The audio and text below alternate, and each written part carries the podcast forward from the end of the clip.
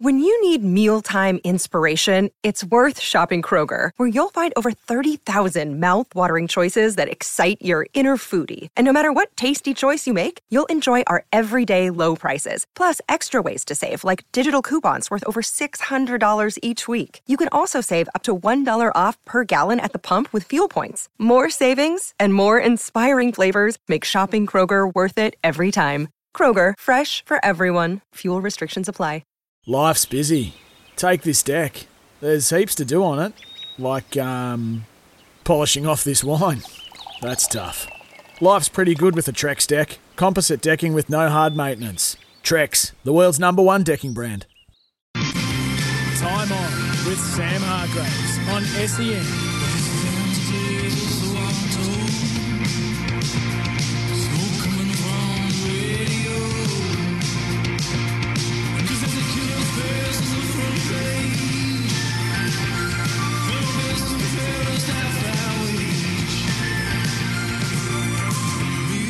As we continue to bask in the glow of Melbourne's first premiership in 57 years, we'll hear from their CEO today, uh, as well as a little bit from the parents of some of the key players involved. And there's a bit about the future of where the grand final should be held as well. Time on.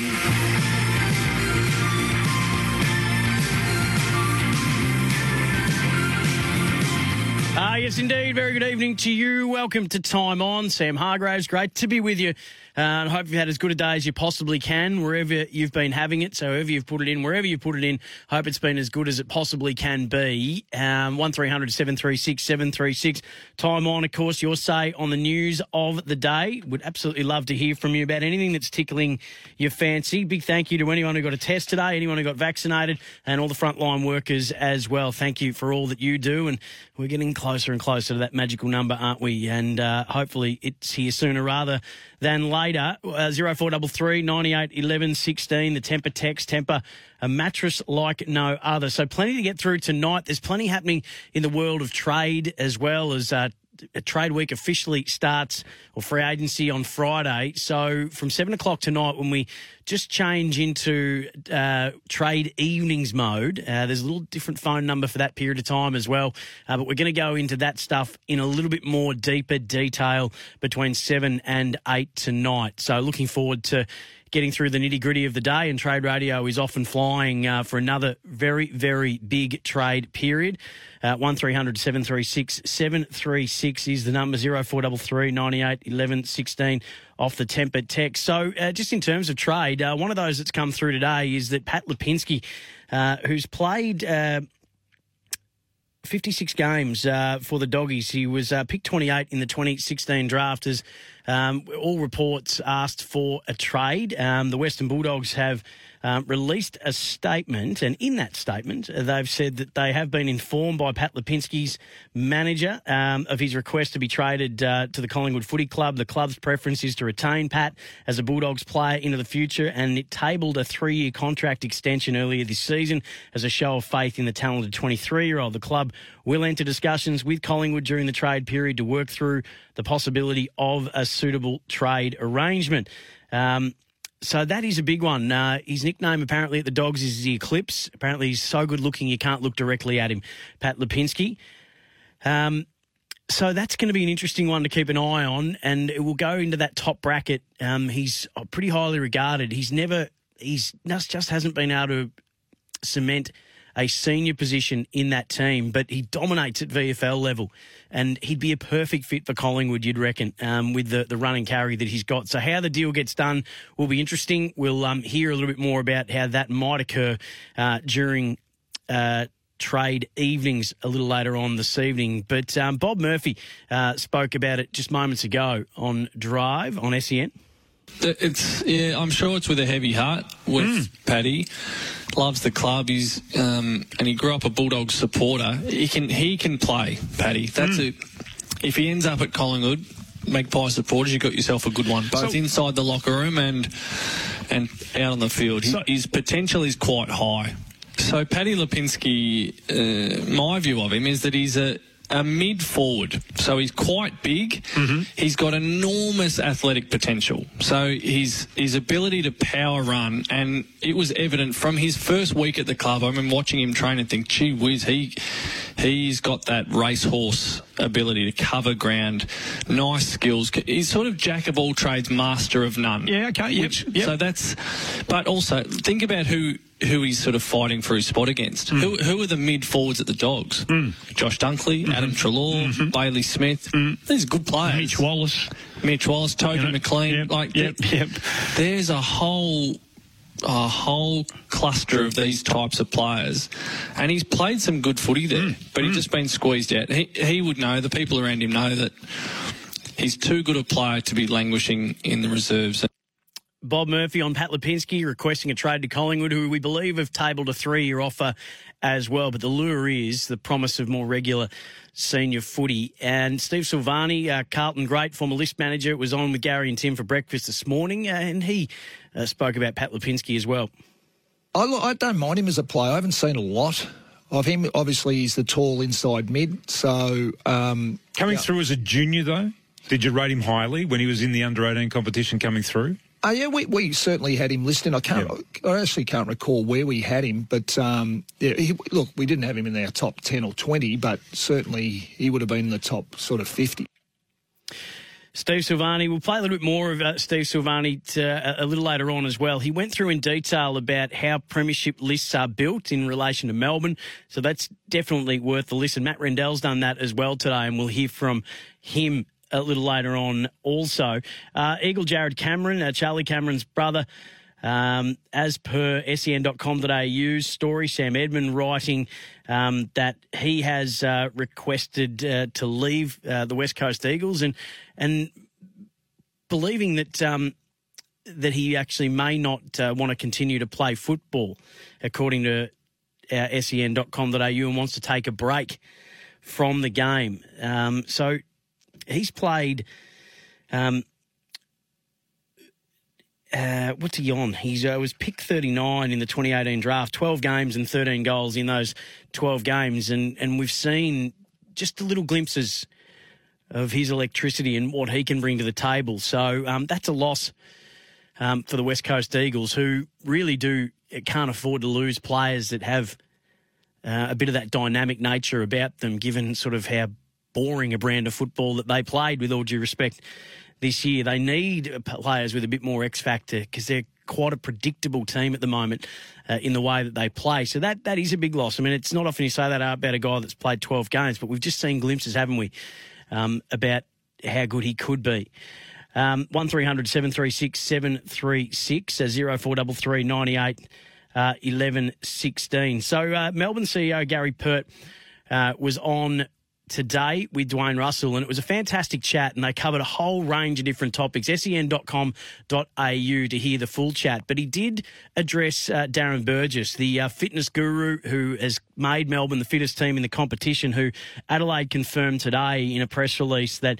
Um, he will be joining them as their high performance manager um, after the past two seasons with Melbourne. This is a guy that's worked in the English Premier League uh, with Arsenal. Uh, he was the director of high performance and at Liverpool, where he was the head of fitness and conditioning. And he had two stints at Port Adelaide as well. He's been the head of fitness with the Footy Federation of Australia, um, working with the Socceroos. He's going to oversee their AFL and their AFLW programs as well, which is brilliant for the Crows uh, across both um, squads. Um, and you can just expect that um, in one to two years' time, like he's done with Melbourne, Adelaide uh, will be the fittest team in the comp. And, and Adelaide, a team that actually beat Melbourne this year, and they beat Geelong as well this year. So they had some really impressive wins, Adelaide, and it was their ability to run uh, and use pace, put speed on the ball that was impressive in those wins. So if you're a Crows fan, that's a little rub the hands together moment uh, and get a little bit excited about what the future may hold. Gary Pert was asked by Dwayne before that press release came out about Darren Burgess. Oh, look, we've, we've made it very clear the whole way through. Um, Burjo come to me last year. Obviously, everyone knows now that his kids have, uh, um, are back in Adelaide now, and, and it was highly likely um, that he was going to have to, uh, you know, go back and make that decision. Um, and I left it totally in his um, hands. Football's important, but uh, time with your kids and your family is more important than that. Um, and he'll be he'll be going back, and uh, we've been preparing with that. We've had um, Selwyn's been working under uh, Burjo the whole year, and he'll roll into that position, so we won't lose any momentum. But I've got to say, Burjo committed himself and did everything we could have asked for him this year. I mean, we've basically, apart from Adam Tomlinson, we've had a fit list to pick from, including the grand final, pretty well every week. And that, uh, with the competition so close, that makes a big difference. Hey, that's what makes good clubs um, when they know what the priorities are in life, and that's exactly what Gary Pert was um, enforcing there. Uh, that there are more important things, and, and for him to be able to go home and be with his family, uh, that's far and away um, more important than uh, his work for the football club. And his job is done. I mean, he's got them to where they, you know, he's set the bar for them. He has set the standard for them. He's got them the fittest club um, in the competition. So now it's up to them to stay there. Um, you know, Mr. Miyagi couldn't be with Daniel-son forever. Sooner or later, he had to stand on his own two feet, or one foot, as it turned out. Uh, but you can only do so much, and he's done his job to a you know to a T. Um, he's delivered in spades for that footy club, so he would absolutely leave with their best wishes. Gary Pert also spoke about the emotions that he was able to share uh, with Gary Lyon, our very own, in the closing moments of the grand final. Well, I, I was sitting in the uh, stand with Gary Lyon because we were both at the AFL's corporate function in the last quarter when we kicked two or three goals in a row. And uh, Gary just, he, he grabbed my leg and I, I just said to him, Gaz, you're about to hand the Premiership Cup to Goody and Gawny and we're going to be premiers and you know what? We just sat there, and I, Gary probably doesn't want me to say this, but the two of us just broke down and cried. You know, it was just an amazing moment, and you just you you just think about all the people back in Melbourne that. Uh, were sitting in their lounge rooms watching that have been hoping for this for 20, 30, 40, 50 years and uh, yeah, it was certainly an emotional time for, for everyone. Gary Pert um, giving us an insight into the emotions that were swirling around, um, and we're grateful for that. And we've been able to, to tap into to Gary uh, every morning on SEN Breakfast to hear what it meant for him, and, and and we've heard from other people how they've been able to sort of live it vicariously through him, the Melbourne community that weren't able to be there. So that's a that's a, a great insight into a, a, special moment from Gary Pert there. One 736 736 Time on your say on the news of the day. He also spoke about the influence uh, and the growth of Max Gawn and and what he means to the football club as a leader and as their captain. You know, he's a character. Um, I've, I've never seen a, a, player embraced by not only Melbourne supporters but um, just the whole AFL and sporting community. And he, he's just a fantastic leader of the players. He's a leader of the club. Um, but I, I think he's a great ambassador for the whole competition because if you meet Gawny, you fall in love with him. Um, you'd remember during the preliminary final when I think Gawny forgot that he was seven foot tall and he was running around like a midfielder, and the whole crowd was chanting his name. He's um, he's becoming a bit of a rock star. So uh, look, we love him. He's had a super year.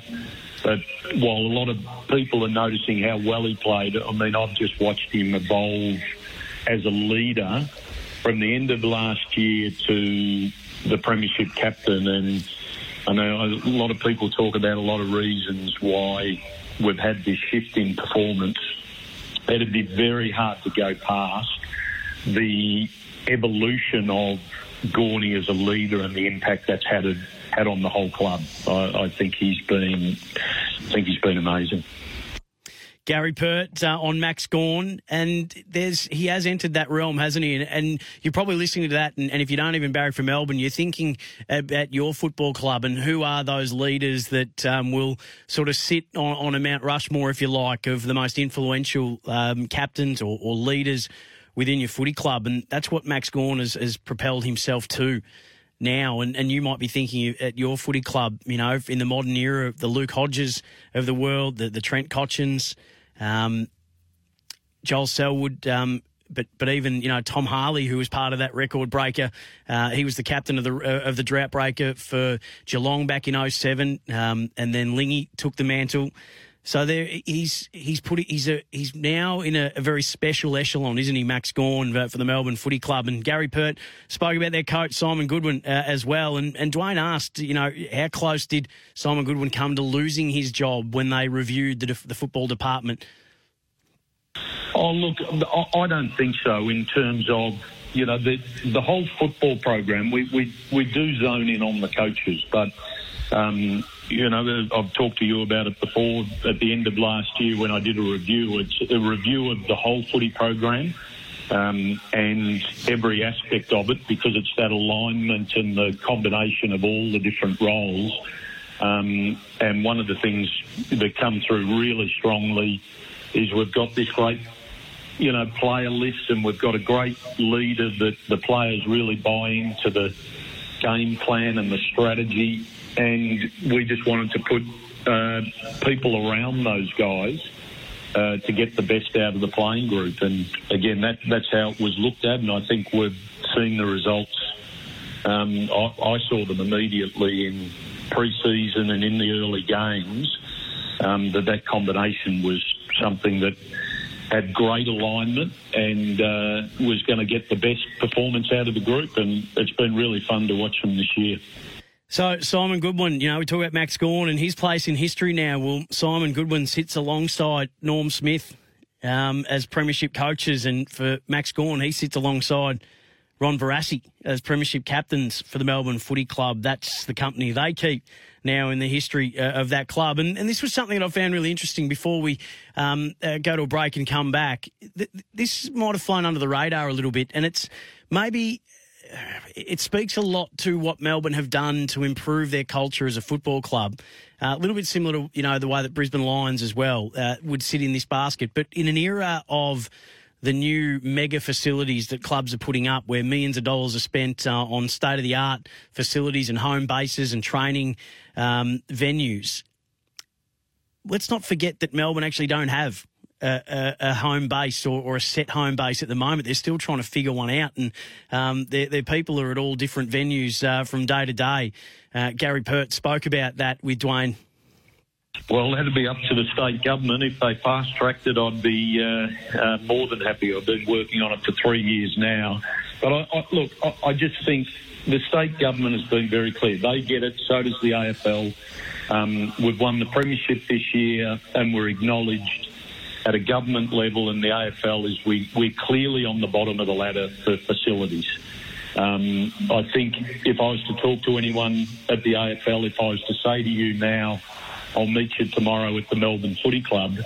Um, basically, you wouldn't even know where I'm talking about because we're in three, four, five different locations.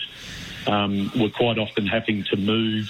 But it started. We're, we're starting the um, redevelopment of our oval. So we've had a really a junior size oval that we've been training on for the last 10 years.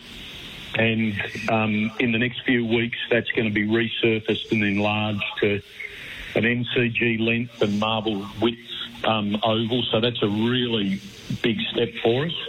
And there's no doubt that we'll keep on pushing to, you know, getting facilities, admin, football, AFLW, a social club, all, all, a connection point for the Melbourne Footy Club, reflective of the other 17 clubs. And um, right at the moment, we're, we're, we don't even have the facilities of a community club which makes the performance of the players, you know, even more amazing. Uh, it certainly does. That is something that uh, I think had sort of gone by the wayside or maybe slipped through the, the cracks of our consciousness when it comes to just appreciating the achievements uh, of this footy club because it was, you know, the game itself and the performance was so dominant. You forget that they're nomads. That's that is that's just another layer to this, isn't it? Uh, one 736 736 0433 98 11 16. After a raging success of a grand final, the conversation now has turned to, and we've had several people discuss it on the station today, about the sharing of the greatest day of the year and just should we be playing it at the MCG for the end of time, or is there a better way to do it? Uh, I'll play what Gary and Tim had to say about it, Gerard Whateley uh, as well, and uh, Craig Hutchison too. Um, and you can have your say on it, 1300 736 736. Time on your say on the news of the day on SEN. Now, we all know and are aware of the contract that they have with the MCC, but do you think there's going to be greater weight and thought given or Yep. put I- into that as to how it could be done? I do, but I also get a feeling that the MCC are going to have a pretty closed mind to it. And need to be very. What- Yeah, Hutchie had this theory, I think it was Hutchie's, that, you know, extend the MCC contract by 50 years. Yeah. But as the trade off for that is to rotate it every four years. Yeah. I would uh, support that. Would you support that? I would, yep. I don't know whether the MCC would, but I would, having been there and seen how much it meant to the people and how big a job, you know, and it would mean that we appreciate it even more here in Victoria, knowing that we're not going to get it every single time. Yep. So here's a fresh hundred-year contract. Yep. on impro- on improved terms, but one in every four moves. It did leave me with the feeling, and I've, I have long held this belief, and the last fortnight has reinforced it, that that game should have left Perth on Saturday night, and they go, we'll see you in 16 years. And in Adelaide, they should be going, we get a go at this in four years' time. I think it should run as an Olympiad. One in four should move its way around the country so that That'll be a good every debate. 16 years or every 20 years it lands in your city. And if we want to retain afternoon at the MCG, do. And the other ones can all be at night elsewhere. So you get the, the mix of all of it. I know that the contracts preclude that. Yep. But there's actually more money to be made moving it around with the 25% off for the Victorian government than there is in the current contract. I'm more. I'm becoming increasingly interested in this as a concept. I'm all in. I'm not All right, curious. okay, right. All in. Well, you're you're up for it. Why? Yeah, Why are you so all in? Because it's a national competition. Well, the FA Cup get final gets played at Wembley every year. The Melbourne Cup gets run at Flemington every year. Why? why that, that, those traditions are perfectly sacred and seem to work pretty well for their sport. The MC, I, I, the I Boxing think, Day Test think, gets I played think in the the other MCG every football year. states feel. I think the other football states feel ostracised, and I think the AFL is seemingly committed to growing the game in various capacities. This is a real way to to to grow the game. So, in order, Gary and Tim this morning on SEN Breakfast about rotating the grand final. Hutchie on the Sounding Board podcast, he does with Damien Barrett about how to restructure the new contract, a 100 year contract, but every fourth year is played somewhere else. Uh, Gerard Whateley on AFL 360 last night talking about the fact that you could do this, extend that contract, as Hutchie said there, and you could actually, the, the MCC could actually make more money out of this in the long term. Uh, and Bob and Andy uh, debating the merits of rotating the grand final about where it could should be played and how could you uh, take the greatest show uh, of the year on the road, how often it could happen, when it could happen, and Gerard speaking about if you want the tradition that every three years. Uh, for three years in a row, you're going to have a day grand final at the MCG, and then on the fourth year, you would have a night or twilight grand final uh, somewhere else, whether it be Perth or Adelaide, um, maybe even in Sydney. Uh, Brisbane are getting a new stadium as well. When Tassie gets a team in, um, they'll have a state of the art complex too. Um, and there's a lot of text coming in about this. 0433 98 11 16 1300 736 736. I'd love to get your thoughts on it. I'm absolutely open to it. And I think that is the way that you would do it every fourth year at the moment. I love Grand Final Day at the MCG. Uh, I'm really keen on Twilight Grand Finals. I think you can get the best of both worlds there. I think it keeps the TV partners um, uh, happy that tip in uh, all the money and need to try and recoup it. I think it creates a, a unique experience. Um, but this is a way to try and keep as many people happy as you possibly can. And it is a national game now. The counter argument is there's no stadium that comes close uh, to the MCG in terms of the capacity, but certainly as a facility, the Optus Stadium is as good as it gets. But you can't have as many people as you can at the MCG. But stadiums now will figure out a way to maybe expand what their normal um, uh, amount of people their normal capacity is and about how to get extra capacity. We know that uh, Optus Stadium has been built so that you can actually expand it. Um, but I'd love to get your views on it. 1300 736 736. I'm absolutely open to it. What do you think? Mark's in Bacchus Marsh. G'day, Mark. Hey, Sammy, mate. A lot of people speak about things, but it's actually in theory and it's not in practice. So I like to talk about things in practice, in the real world. Now, let's look at last week. The weather in Melbourne sucked for the whole week. It sucked. And look at grand final day. It was 11 degrees. I hear people texting, oh, we have it MCG, nice sunny, 210 start, to whatever, 230 start. I was thinking, what planet are you on? Don't you remember what the weather was? Whereas if it was in, in Perth last week, they had 26 degrees every day from Monday through grand final day. Now, in a normal world, the borders would be open. So you would have had tens of thousands of Victorian supporters head over to Perth, and they would have had the best week with the weather. They would have just had a brilliant week. And even the losing supporters probably still would have enjoyed themselves at the end and said, yeah, it was worth it anyway, even though we lost. So to me, it's a no brainer. Like people say one in four years. I'm an advocate for one in two years, mate. Okay. Once every two years, it, it moves and then it comes back to the G and it alternates. But, you know, in the real world, Melbourne's weather in grand final week quite often sucks. And it makes a massive difference to the spectacle. Do you think we would have had the actual game we had if it was a wet and soft MCG with the, with the wind? No way. Well, we have got that quality of game and that result, even though Dogs lost, big deal. We still wouldn't have got that result and that quality of game, you know, in Melbourne because of the weather. So Yeah, Mark, it's a great points that you make. I mean, we can't bank on the weather. I mean, we've had some beautiful grand final days played in warm weather as well. I mean, no one, I mean, it, even meteorologists, and with all due respect, but that is the only job I know where you can be wrong most of the time and still keep your job. Uh, and that's because it's so hard to predict. That's not a crack at meteorologists. That's just, that's just how it is. Uh, it's the, the most difficult thing to predict in the world. So we can't, um, whilst I hear you for this year, it doesn't mean that Perth's going to be beautiful every grand final day, but it certainly was this grand final day. Hey, Paul and Matt, stay right there. Uh, your calls, your say on the news of the day. And there's a ton of text coming through as well, which I'll read. Chris Scott, a contract for 2022, and, and up until I reckon three or four days ago, I was convinced he was going to be coaching Geelong in 2022. Just to talk over here, Lotto, there's a lot of footy people still over here. I'm now not as convinced as, as that being the case. Um, again, Steve Hocking coming into the football club, there's obviously changes already being made. Do, do you see him coaching the Cats next year? Oh, I, I have. You've just dropped a bomb there, Damo, in the last show of the year. So you're not convinced that Chris Scott coaches Geelong next season?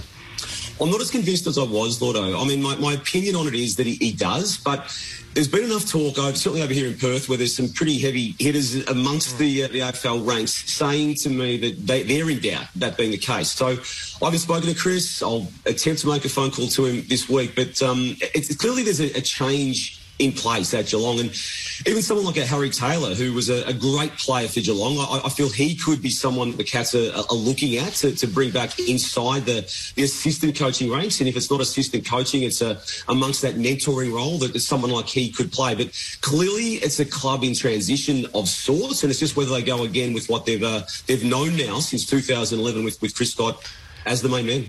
Damien Barrett, uh, AFL.com.au, access all areas with Matty Lloyd, not as convinced as he was that Chris Scott will be coaching Geelong next year. If he had to go one way or the other, he says he still thinks he will, but he's not as convinced as he was, and talks of change afoot. And we know that Corey Enright uh, has left, Matty Scarlett as well, James Kelly coming back to the footy club, but certainly with a, a new CEO coming in and Steve Hocking, you get the feeling that there's going to be a reset uh, at the Cats and what that looks like and how they play the game and, um, you know, how they utilise their list, how they build, how they reshape their list. It's going to be one of the most watched spaces will be Geelong in this off season, and they'll be uh, one of the big stories heading into the year. Uh, you would think. Uh, the discussion though tonight is about the idea of moving the grand final around, and, and I know it's a sensitive one. I just want to say this before we get to Paul and to Matt and the texter to come through. It is a sensitive one because it's been a really tough couple of years not having the grand final um, in Melbourne, especially when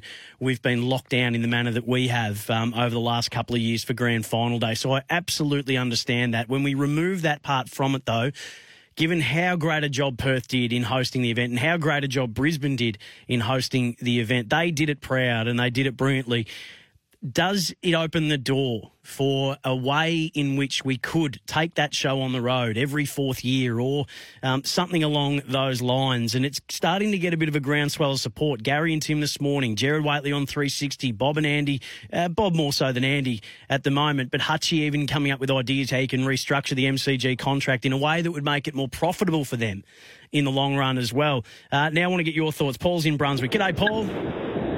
G'day, how you doing? I'm Look, well. I think I think the um the, the grand final looked great, looked great last year, but we are in an absolute privileged position here in this state to have the game in perpetuity, and I don't think we should throw that away. I think it means a lot to the people of Victoria, and I think if COVID's taught us anything over the last year and a half, the, the lack of cooperation between states on a on a uh, on a political level, I just don't think we should be giving anything away. I think we can take we take the show on the road through TV rights. Everyone gets to watch it. No one could could ever tell me that we don't create a spectacle uh, at the MCG with 100,000 people. I'm absolutely open to the idea of a twilight grand final. And don't get me wrong, I'm a Brisbane Lions supporter, and I still don't want to ever see it go up, up north again. I think the game should stay here. We're in a privileged position. We should keep it. Paul, I appreciate the call and, and you make some really strong points and thank you for doing so. I would say on the flip side of that, one thing that COVID has shown us too, though, is how much this we we can sometimes get stuck in our Victoria bubble, and what COVID has shown us is how much this game means to the people in the other states that love it and support it. I mean, that moment in the West was cherished. I mean, they ate it up. They, you know, the, we anyone who loves footy loves. We don't have a moratorium. We don't have, you know, uh, carte blanche and exclusive rights on being, you know, the the greatest lovers of the game in Victoria. What we've seen over the last two years is that it means so much to people in other states. And yes, it started as the VFL and became the AFL, but it now very much is the AFL and it is a national game. And for it to be the national game, with rugby league looking to expand, uh, and and you know their TV deal. Their, their TV deal last time probably could have ended up being more than ours, but wasn't.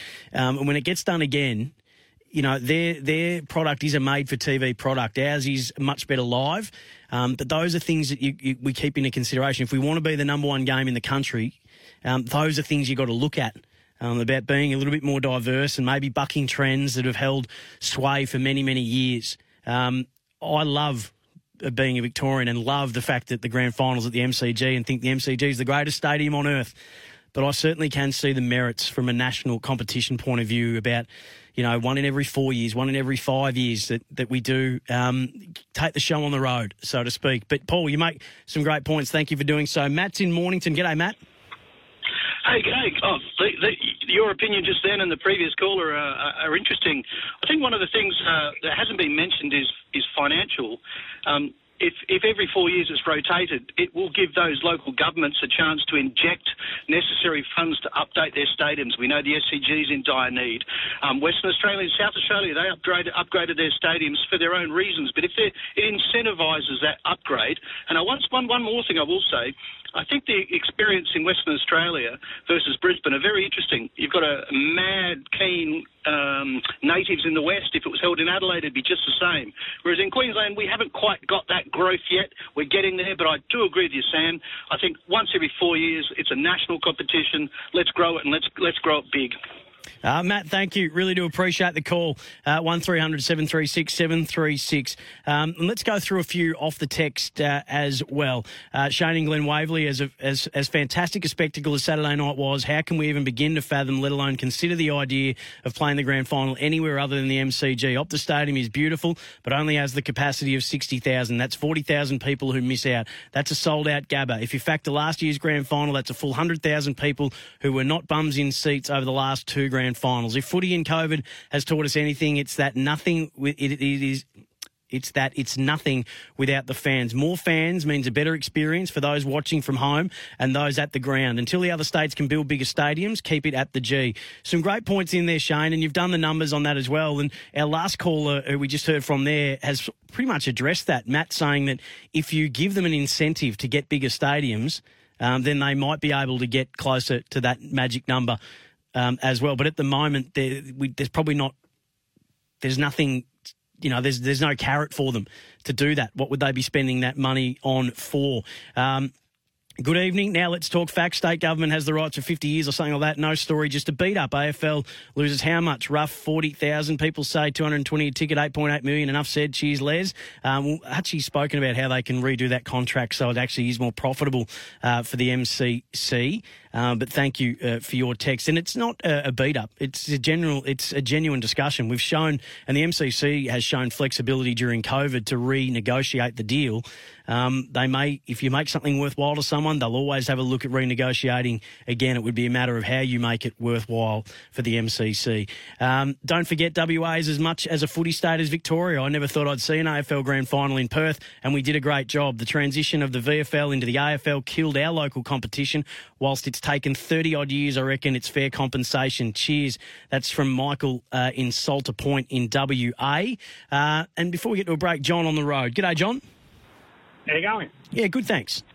I, I, don't see it, it's possible to start putting them on the road while there's a 50-year contract, because my understanding is that they've got to actually top up the MC, MCC's coffers for giving the giving the game away this year and last year.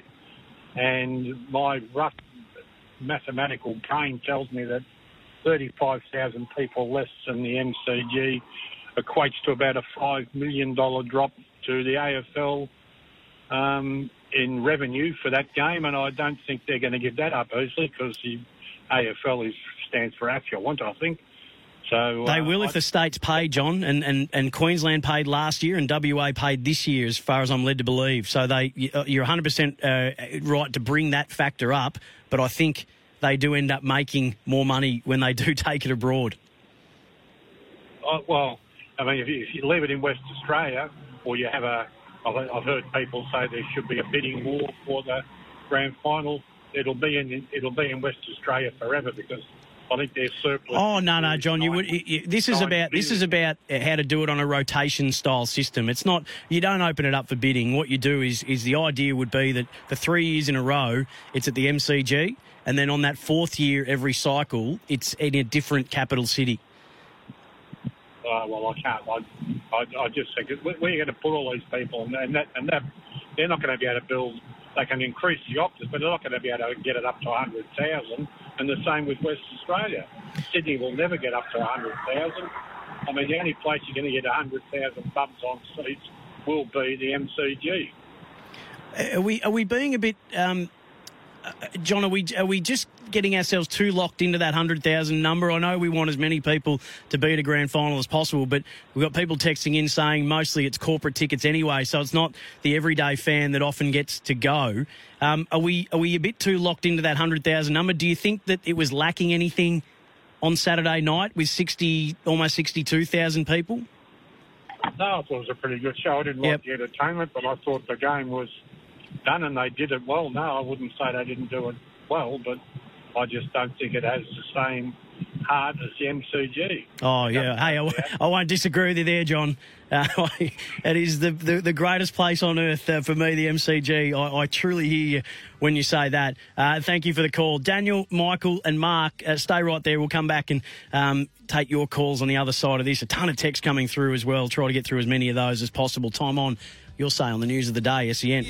Uh, just before we get back to your calls, a couple of quick ones. Uh, Brisbane's Suncorp Stadium, it's set to create history when it hosts its first ever NRL Grand Final. Penrith and South Sydney uh, this weekend. Uh, not not expected to be affected by uh, the COVID cases that were announced in Brisbane today. So there's been no change to that at the moment. Townsville on standby, um, but uh, the expectation is that the grand final will still go ahead on Sunday, uh, October 3rd. The kickoff at 6:30 uh, p.m. local time. Uh, the Marsh Cup game though between Queensland and Tassie will uh, at Ian Healy Oval that was postponed and will be rescheduled later in the year. Melbourne Storm have released a statement saying they're aware of a video provided to the NRL Integrity Unit yesterday. The club and the players involved are cooperating with the Integrity Unit investigation. As the matter is currently under investigation, the club is not in a position to comment further until this process has been completed. Corey Parker uh, on with me, uh, Brisbane Broncos legend, a little later on tonight on the Sporting Capital. Adelaide FC have released a statement saying the South Australian Government's independent workplace safety regulator has cleared the club of any wrongdoing for the pre-season camp in 2018. And the Suns have appointed uh, former uh, Geelong Premiership player, 240 games in 15 years for the Cats and the Saints, Stephen King is their new senior assistant coach. Uh, Daniel, back to the calls in Elwood. Hello, mate. Hello, mate. Hey, Sam. It's been a while, mate. How you going? I'm really well. Thanks for calling in. Yeah, no problem. So, mate, first up, just thanks for a few great chats this year. You're my first SEN uh, bloke that I started calling into. Spoken to a few of your colleagues, but always a pleasure. And um, Thank you. Couple of other ones. Congrats to the D's. You know, I'm a blues man, as you know, but it was kind of heartwarming. And, and beyond that, good on them in the Richmond Footy Club for making a point about the behaviour, all those folks protesting on the shrine last week. I thought that was great leadership and, uh, you know, wish my footy club and a few others did a bit more on that front. Um, But, you know, it is what it is, eh? Hey, Sam, you know how you're talking about the MCG, mate? Yes. for, for the grand final. Well, you strike me as a bit of a history buff. Here's my two bob on it, right? Sure. So, I love the grand final over in Perth. I think it's great to give fans different states a chance to go. Put simply, the AFL, the game we know as AFL, it was created in the state of Victoria. Funnily enough, it's a private schoolboys game. Scotchy boys and Melbourne Grammar boys, they started playing this game and then it blew up, right? It belongs to all of Australia, but this is where it was created. I guess my thinking on this is you have the final day of the year at the heart of the empire. You play, you know, the, the gladiators come to Rome for the big show. So for mine, you always got to keep the grand final here. The one thing that I've got as a little bit of a creative one, knowing that the AFL has been hurt as an industry with COVID, I actually reckon as part of honouring that history, they should say that if there's two Vic teams in there and it's a draw, then they do come back and play the next week. Because we know that that's a revenue windfall. It's obviously unfair to the interstate teams, but let's just call a spade a spade. Like, this is Victoria's sport first and foremost. It is where it originated.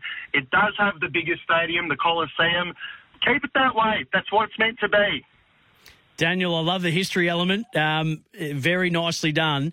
Uh, you lost me at draw. I don't think we ever want to see another one of those, but I do understand your point from a revenue discussion, mate. Hey, thanks for calling again. I greatly appreciate it. I'd spend a bit longer with you, but we've got about a minute and a half, and uh, Michael's been waiting patiently as well. Uh, Michael, hello to you, mate.